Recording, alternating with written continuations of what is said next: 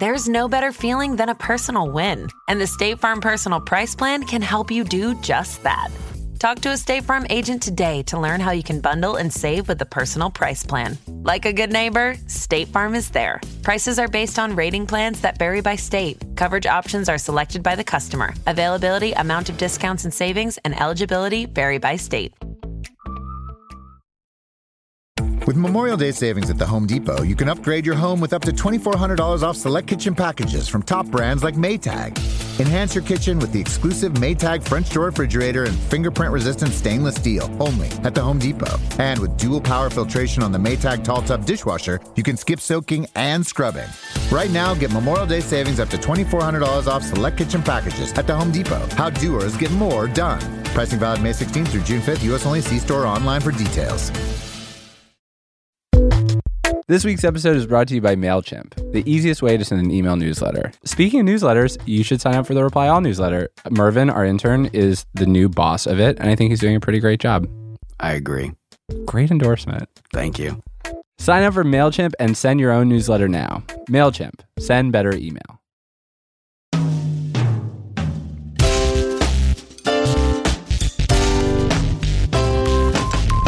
From Gimlet, this is Reply All. I'm PJ Vogt. And this week, Super Tech Support returns. If this is your first time hearing Super Tech Support, here's how it works. Someone on the internet has a problem, and no matter how big or small it is, we fix it. Well, Alex fixes it because he's good at computers. This week, we pursue the thorniest computer glitch we've ever tackled. We learned about it from our friend Kashmir. My name is Kashmir Hill. I am the editor of Fusion's Real Future. She's a veteran tech reporter. Alex talked to her in the studios. Also, I'm going to occasionally mute my microphone to cough like a madman because I have the worst cold in the world. Oh, no. Okay. Hold on just a second. Kashmir told us a story about this couple in Georgia. He's an engineer, she's a journalist, but they seem like normal, you know, 20 somethings who have this weird tech mystery in their lives. Here's how it started they just moved into this house in Atlanta. They were settling in, and then a group of strangers knocked on their door. A family came to the house and they were looking for a lost smartphone. And I thought it was just weird. And they're like, oh, you know, your, your phone's not here. And the family said, well, our Find My Phone app says it is here. The blue dot, the dot that tells you where your phone is, it was right on the couple's house. But the phone wasn't there. It was just some kind of fluke. But then The next month, it happened again. A group of friends came, again saying their Find My Phone app said that their phone was in this house. And it kept happening. And so now this has been going on for a year. People keep coming and knocking on their door, asking where their phones are. Kashmir interviewed the couple, she wrote a story about it, and she waited for someone on the internet to read that story and just announce the definitive solution to the problem. And a bunch of people tried, but nobody seemed to be able to figure it out.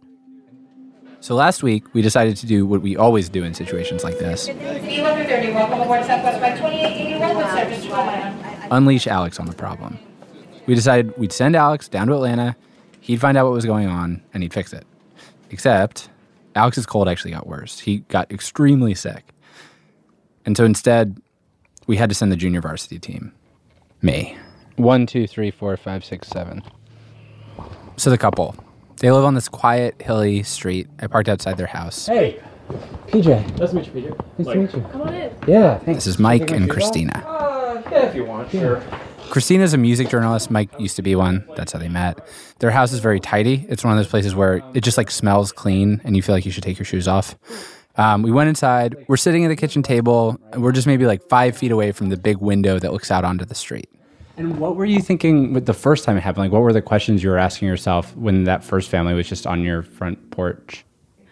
What's going on here? Yeah, honestly, I think my first reaction was just, I wonder if someone in the neighborhood's doing something shady, stealing phones or whatever, and, and you know, it's just accidentally pointing to here. Um, yeah, I, I definitely didn't have any idea that it would turn into a thing. This thing has slowly taken over their lives. Dozens of people, strangers, have showed up at their door in the last year, often late at night. Like this most recent time that it happened, Mike was asleep on the couch. So I had fallen asleep on the couch watching uh, Star Trek Voyager. As Christina will tell you, I, I fall asleep to Star Trek on the reg from TNG to Deep Space Nine and now Voyager. Um, anyway, so I had fallen asleep on the couch, woke up immediately, and uh, ding dong, ding dong, ding dong. And someone's pounding on the door. I go to open the door. We had like two, three dudes standing up on the little stoop, and then another dude behind them who had like his hands in his jacket, like which I was like, oh. Mike was worried the guy might have a gun. It's a refrain I kept hearing in Atlanta. Everybody has a gun here. And they're not being paranoid. In Georgia, more people die from gunshots than car crashes. And as soon as I opened the door, you know, just immediately they started yelling in my face, Where is he? Where is he? Where is he? Where is he? Our friend's here. Where is he? Where is he? They were looking for a person. Yeah. Yeah. Their friend had disappeared and they were using Find My Phone to try to track him down. Christina's in the bedroom, but she hears this conversation and she comes running out. Mike was talking to them. I turned on the porch light. I saw how young they were. And the first thought that crossed my mind was like, okay, so they're trying to find a missing person. They're freaking the fuck out.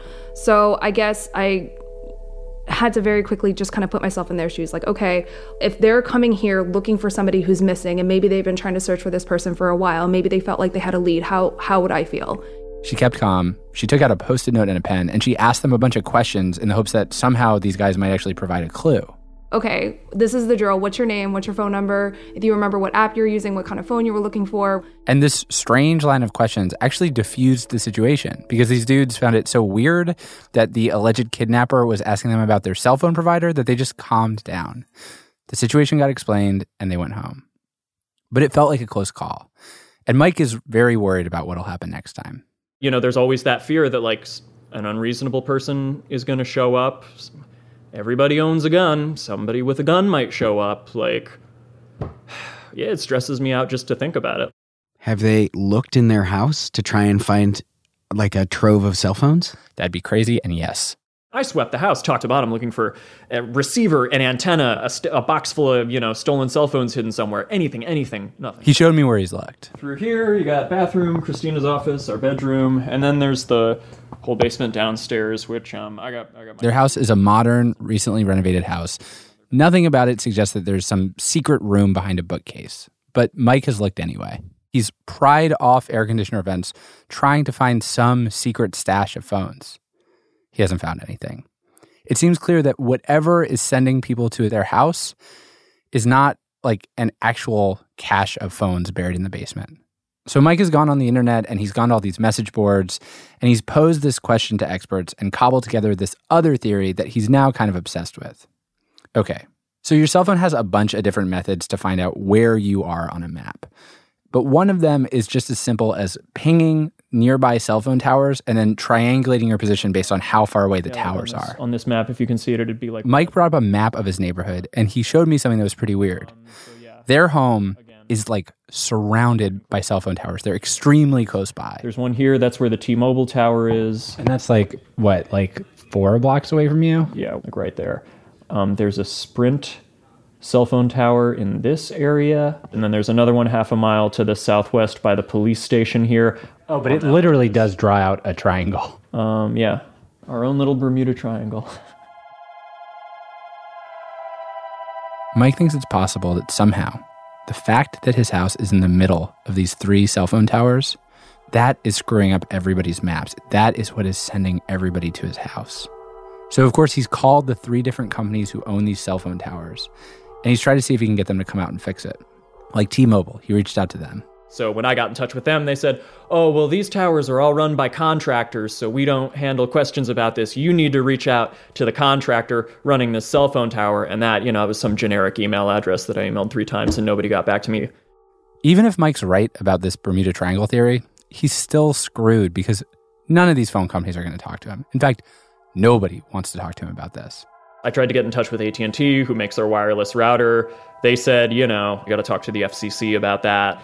When we reached out to the FCC, they said, no, you need to get in touch with carriers and the device manufacturers. Everywhere we've gone, government entity, corporate, you know, business, uh, local law enforcement, everywhere we've gone, it's just been a lot of shrugs, a lot of, that's not our problem. You got to go to somebody else. Nobody wants to take ownership of this problem. Maybe this is just like a simplistic solution, but have they thought about just moving? That's exactly what I said to them. That if it were me, I would just move. But they can't. They live in this house because they can afford to. They've been priced out of neighborhood after neighborhood, and they've landed here where they can afford it I mean, they said the neighborhood is basically just them and then like a lot of older folks whose kids moved out and never came back. Plus, if they did try to move, then they'd likely have to disclose this insane our house is haunted by technology story to a potential buyer. I mean, I wouldn't buy that house. I wouldn't either. So they're definitely stuck here. Leaving is not an option. So we talked for a while, and it was just one of those conversations where I kept suggesting things like, Did you try this? Did you try this? And they tried all the things, and I felt useless. So finally, at 3 p.m., with no solution in sight, we decided to take a break.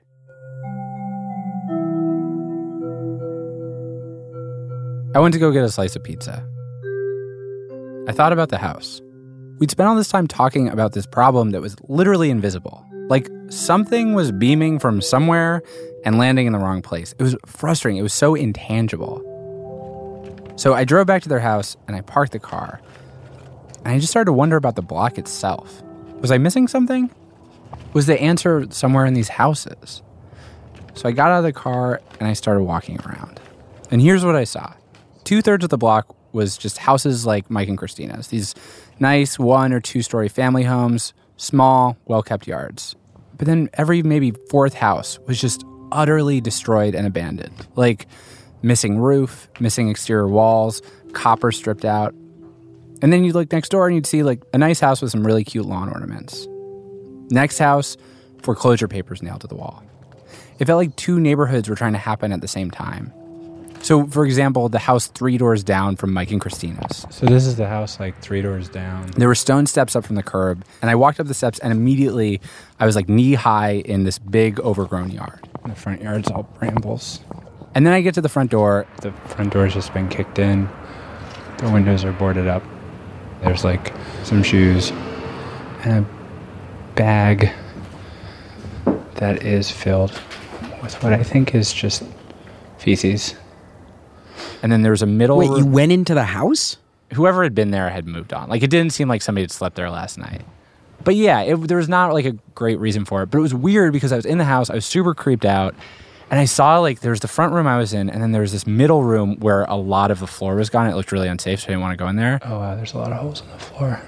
And then past the middle room, there was this shut door. God, this is like a horror story. And I wanted to like I wanted to see what was behind the door, and I didn't want to open the door because I could like hear horror story music in my head. But the other thing was I was just picturing a room that would just be like teeming with like gleaming new cell phones and iPads. That was obviously the answer, right? You just went into the room and It was not the answer. I did not go into the room. I was too scared.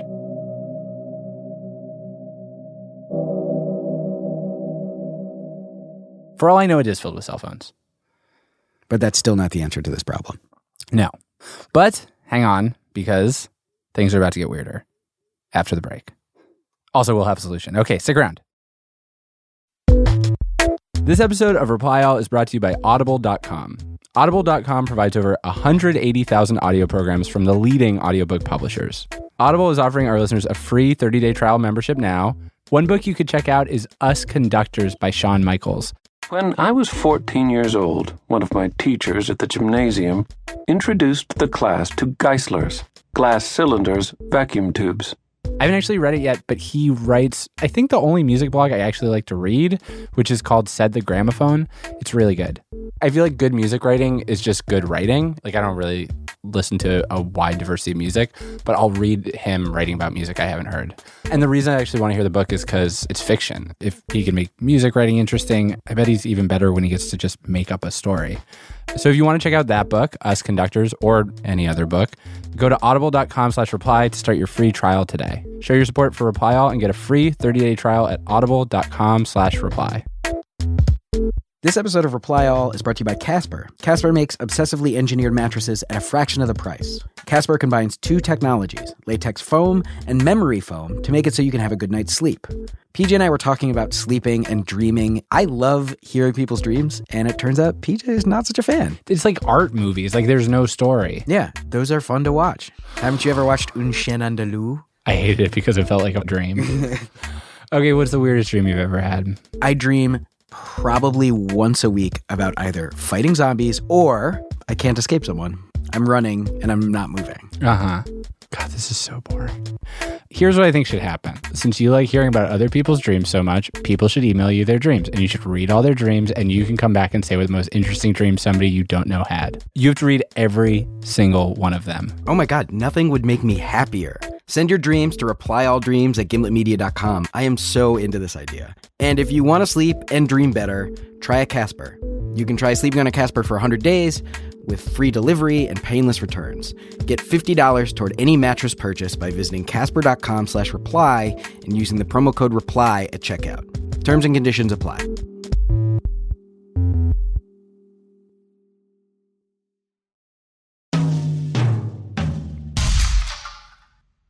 So after I'm done exploring the neighborhood, I go back and I meet Mike and Christina for dinner.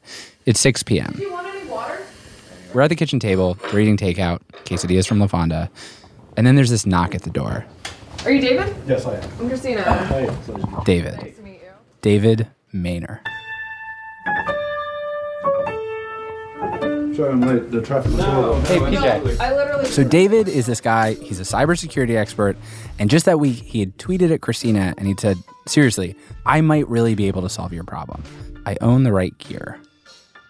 And Alex, I have to say, David looks exactly like you, like eerily like you, just more muscular and with better posture. Oh, So you with good posture. So a sh- I'm a short, formless Goldman, and he's a tall, muscular one. This guy is your best qualities, and none of your bad ones. So he's like Arnold Schwarzenegger. Basically, what you're describing is an Arnold Schwarzenegger, a tall, muscular guy who has all of my qualities, and I am the Danny DeVito in this equation. yeah, Oh God, this is horrible. Yeah, it is. Anyway, he immediately just sweeps through the den into the kitchen. And as he's walking in, he's saying that he's pretty sure he solved the whole thing in the time it took him to walk from the car to the house. So he starts pulling out all these gadgets. Uh, you know how you always have your backpack with your computer in it? Mm-hmm. He's got two backpacks. Oh my God, it really is like me. So what what is this? It's like a translucent box around a circuit board looking thing. Uh, this is a software-defined radio. And what's this? This is a spectrum analyzer. So we are now all huddled around the kitchen table. The quesadillas have been cleared to the couch, and David has seven different devices laid out, plus his laptop. And right off the bat, he has a couple theories. So he powers up one of his devices, this little gray box with a long antenna, and he starts scanning. Christina, Mike, and me, we are transfixed, but also a little bit confused. And so to explain, David opens his laptop and he shows us this graph. It looks like one of those heart rate monitors at the hospital. Like it's a line that's squiggling and it has a few very big spikes on it. So you see how it's peaking at 738? Yeah, it, it's like a line graph. Yeah, that's going to be Verizon. So there's something Verizon-based really close. Hmm. This peak over there, that's a local Verizon cell phone tower. This peak over here, that's a local AT&T cell phone tower. David's trying to make sure that there's nothing broadcasting nearby that shouldn't be. I asked him how he knows which spike actually belongs to who, and he asked me if I have an iPhone. And then he tells me to dial this phone number. Star 3001. 3001. Pound. And now I typed wrong. One pound. 12345. One, two, three, four, five. Pound star. Pound star. Dial. Whoa, it didn't go to a phone call. It went to field test. Yeah. This is a secret menu. What? Yes. Come on. Yes. That is some James Bond shit. And I was like, Are there other secret menus? And he was like, There's tons of secret menus. And I was like, well, Like what? He's like, You wouldn't understand any of them. So this will tell you uh, information about the tower that you're. So this menu that David had me bring up on my phone, it showed him all this information about the local AT&T cell phone tower that my phone had connected to. And he could look at that information and he could say like in this neighborhood AT&T is supposed to be broadcasting at this frequency. And all along his chart, he knew where each cell phone company was supposed to be. AT&T is at 300 hertz, it checks out. Verizon's at 600 hertz, checks out. There's a radio station. Okay, that's supposed to be there. He wanted to make sure that everything made sense, that there weren't any rogue signals, that nothing is showing up that's not supposed to be there. Oh my God, is anything showing up that's not supposed to be there? Yes. Like there's something weird here at 979, and I've never seen that before. This is it right here. So there's this spike, and it's a big spike at a frequency where nothing is allowed, Wait, wait, like how big? Are we talking bigger than the other ones? like the size of a cell phone tower. Oh my God, this is getting so good. It's going to get even better. So David says that this rogue signal, this spike, this could actually be the FBI. The FBI has a device called a Stingray that basically impersonates cell phone towers. They use it to spy on people's phones, but because GPS uses cell phone towers to locate people, the Stingray can have this side effect of basically confusing everybody's blue dots. If you had the FBI outside f- faking it, your phone looks up and goes, "Oh, hey, I'm actually here," and you look at it and you go, "But I'm nowhere close to there. Why am I? Why am I here?" It's because the tower's telling you will give me bogus information. So that was like one possibility that you would drive up and there'd just be like a van outside. Yeah, like a uh, pizza delivery van or something. So the spike looks really suspicious. But David says that just to be sure, he wants to double check using a different scanner. So he checks. Yeah, yeah. So there's there's really nothing weird going on, And the thing's gone. It was a false positive. and there's obviously no van in the front. I mean, I looked twice. Now what? He has another theory, don't worry. So now David shows us another sort of map on his computer. Alex, you know when you're picking a Wi Fi network on your laptop and you get a list of all the other Wi Fi networks around you? Yeah. So David can access the full list. Like if you imagine a mile radius around your apartment, every single Wi-Fi network that's broadcasting, it's like a staggering amount. David can see that. And so he brings up this website called wigle.net and he showed us like for instance where he lives, just this typical Atlanta neighborhood, and it is nuts. So these are Wi-Fi networks downtown. This is, this is where I live. And it's just it looks like a million sentences scrawled on top of each other. Like you can't it's just a total mess. Right. I had never it's like I knew it intellectually, but I never thought about the fact that like everything that's wireless is sending out tiny little zigzag waves that we can't see in the air and they're all around us and all through us. It made me feel insane, honestly. Like I felt like I was sitting in a room where all this invisible stuff was being made visible and I realized like I had no idea how secure any of it was. Did it feel like the end of the Matrix? No. But here's what's really crazy. So David is holding one of his three phones up. How many phones do you have, by the way? One. Basic. So he shows up. He's holding one of his. How his. many do you have? I'm not you, but he is you, but he's super you. No, no, he, no. He's. This sucks. He had three phones on him, but he owns more phones than that. It sucks that it sucks that this guy exists. I was like, how did you even learn all this stuff? Like, what is the major? And he's like, oh, I, I taught myself. I was interested in it. All right, keep going. Okay, so he pulls up this app on his device and it lets him like enhance and show just the Wi Fi devices on a very tight radius around the house, like just about their block. He can see potentially anything that is broadcasting wirelessly. So, like the neighbor's wireless routers, but also stuff in Mike and Christina's house. Like my Apple Watch could show up, or if they had like a Nest, like a smart thermostat, or an internet TV, that would show up. Any device in range that is sending out beams of internet can show up. As you can see, there's like 1, 2, 3, 4, 5, 6, 7, 8, 9, 10, 11, 12 access points like visible in the in the neighborhood. Right? Wait, so are you saying that there's only like 10 people who have internet in this neighborhood? Well, no, they, they have wireless internet. Like they, they might not have wireless internet, but it's really, I mean, that's like I've never seen a place in a city with this like few wireless access points. It's insane, dude. Weird. Especially like a place as heavily populated as Atlanta. right. I mean, and I was driving around here and I saw a couple of like boarded up houses, but nothing that would be like this is the Wi-Fi desert of mm. Atlanta. Oh, can I throw out a theory? Yes, you can. There are so few wireless access points in that neighborhood that it is inadvertently that when people that how do I even describe this? Ugh. I will tell you that you are warm as hell. So there are actually like two problems that are interlocking with each other here. And before we even get to the part you're talking about, we have to explain problem number one, which David also figured out. So computers, as you know, have IP addresses, and you can look up somebody's IP address and it'll say, this IP address originates in New Jersey or New York or a small town, whatever. And so some small company keeps track of IP addresses and the towns that they describe. And that small company feeds their data to a medium sized company, and then they feed that to a bigger company. It's like how there's local and national yellow pages. Anyway, one of these local databases in Atlanta made a mistake. They had a big list of cell phones and computers and other devices that connect to the internet. And the company wrote down the wrong, like, real world address for these devices.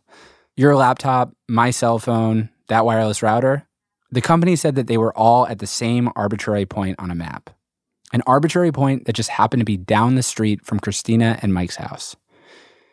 David drove out to see the arbitrary point, and he said it's just a random intersection. And there's like four houses. I thought it would be like a, a data center or like a little building where like all the network connections like would terminate to or something. It's just, just, just four houses. So, for lack of a better location, these companies have just said this spot here Yeah. in the center of Southwest Atlanta. So that's problem one. Okay. Problem two, that's where the like Wi Fi desert thing comes in. Because locating somebody on a map by their IP address is actually pretty imprecise. It doesn't get you like the blue dot on the house, it gives you the general area that the blue dot should go in.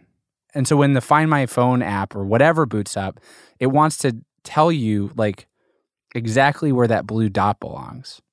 And so it says like broadly, like I know that you're in this neighborhood, but like where exactly are you in this neighborhood? Let's just look at all the Wi-Fi networks in the neighborhood and we'll use them to sort of like triangulate.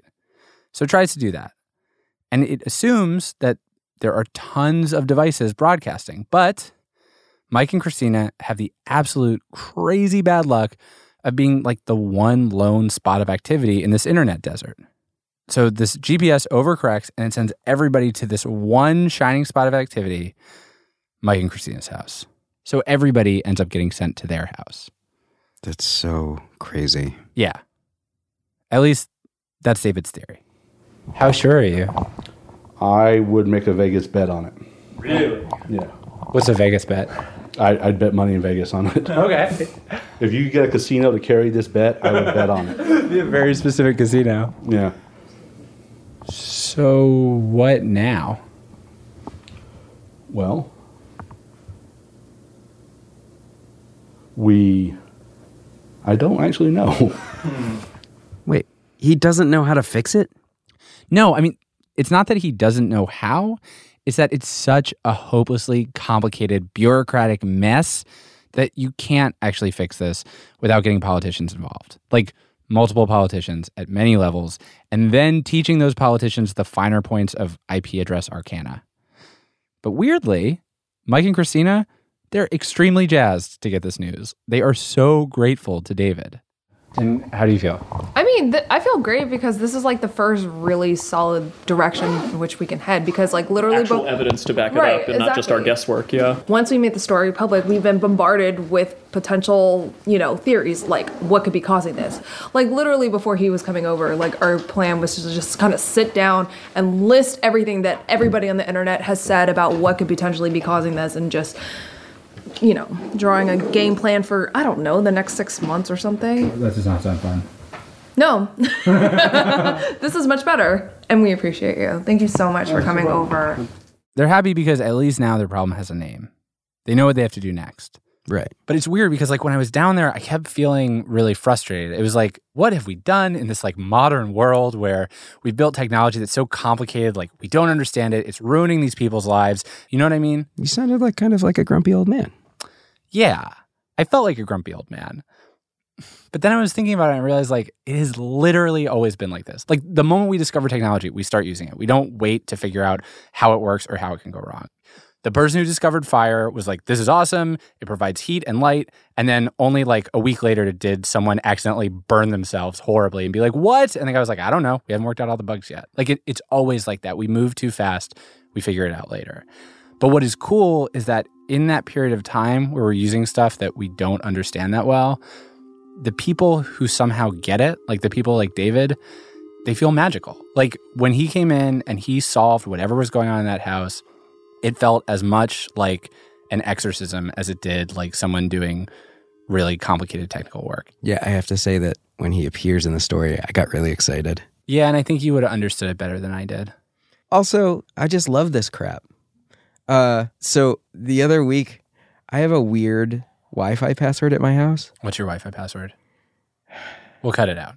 Uh, it's big perverted. Ew, why? It's part of the lyrics of a song, Okay. and You're going to get arrested.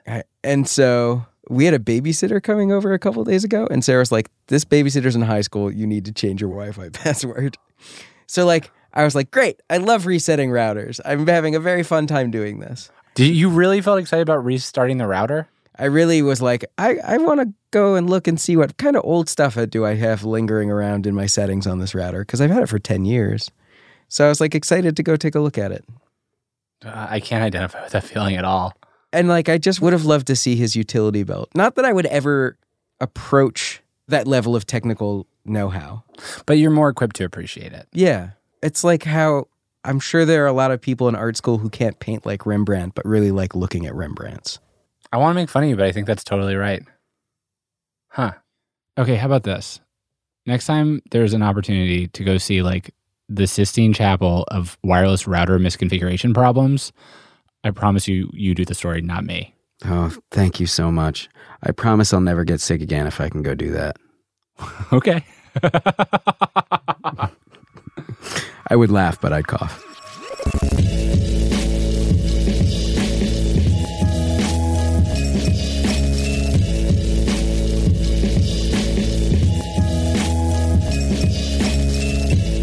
Reply All is me, PJ Vogt, and Alex Goldman. We were produced this week by Tim Howard, Sruthi Pinnamaneni, and Phia Bennin. Our editor is Peter Clowney. Production assistance from Mervyn DeGanos. We were mixed by David Herman. Matt Lieber is the person who can fix the things that are broken and complicated. Special thanks to Dana Riley. Huge, enormous, continental size thanks to Kashmir Hill for first finding this story. If you'd like to read her reporting about it, which is excellent, you can find it at fusion.net. We'll also have a link in the show description for this episode. Our theme song is by the mysterious Breakmaster Cylinder. Our ad music is by Build Buildings. You can find more episodes at our website, replyall.ninja, or on iTunes at itunes.com slash replyall. Next week, all of Gimlet is going dark. The Radio Factory is closing. As we work together on weird secret projects, people from different teams are going to be doing different roles. It's going to be very strange. But for you, the important part is that we will not have an episode. Or at least we're not supposed to. Who knows? Sometimes we break the rules here.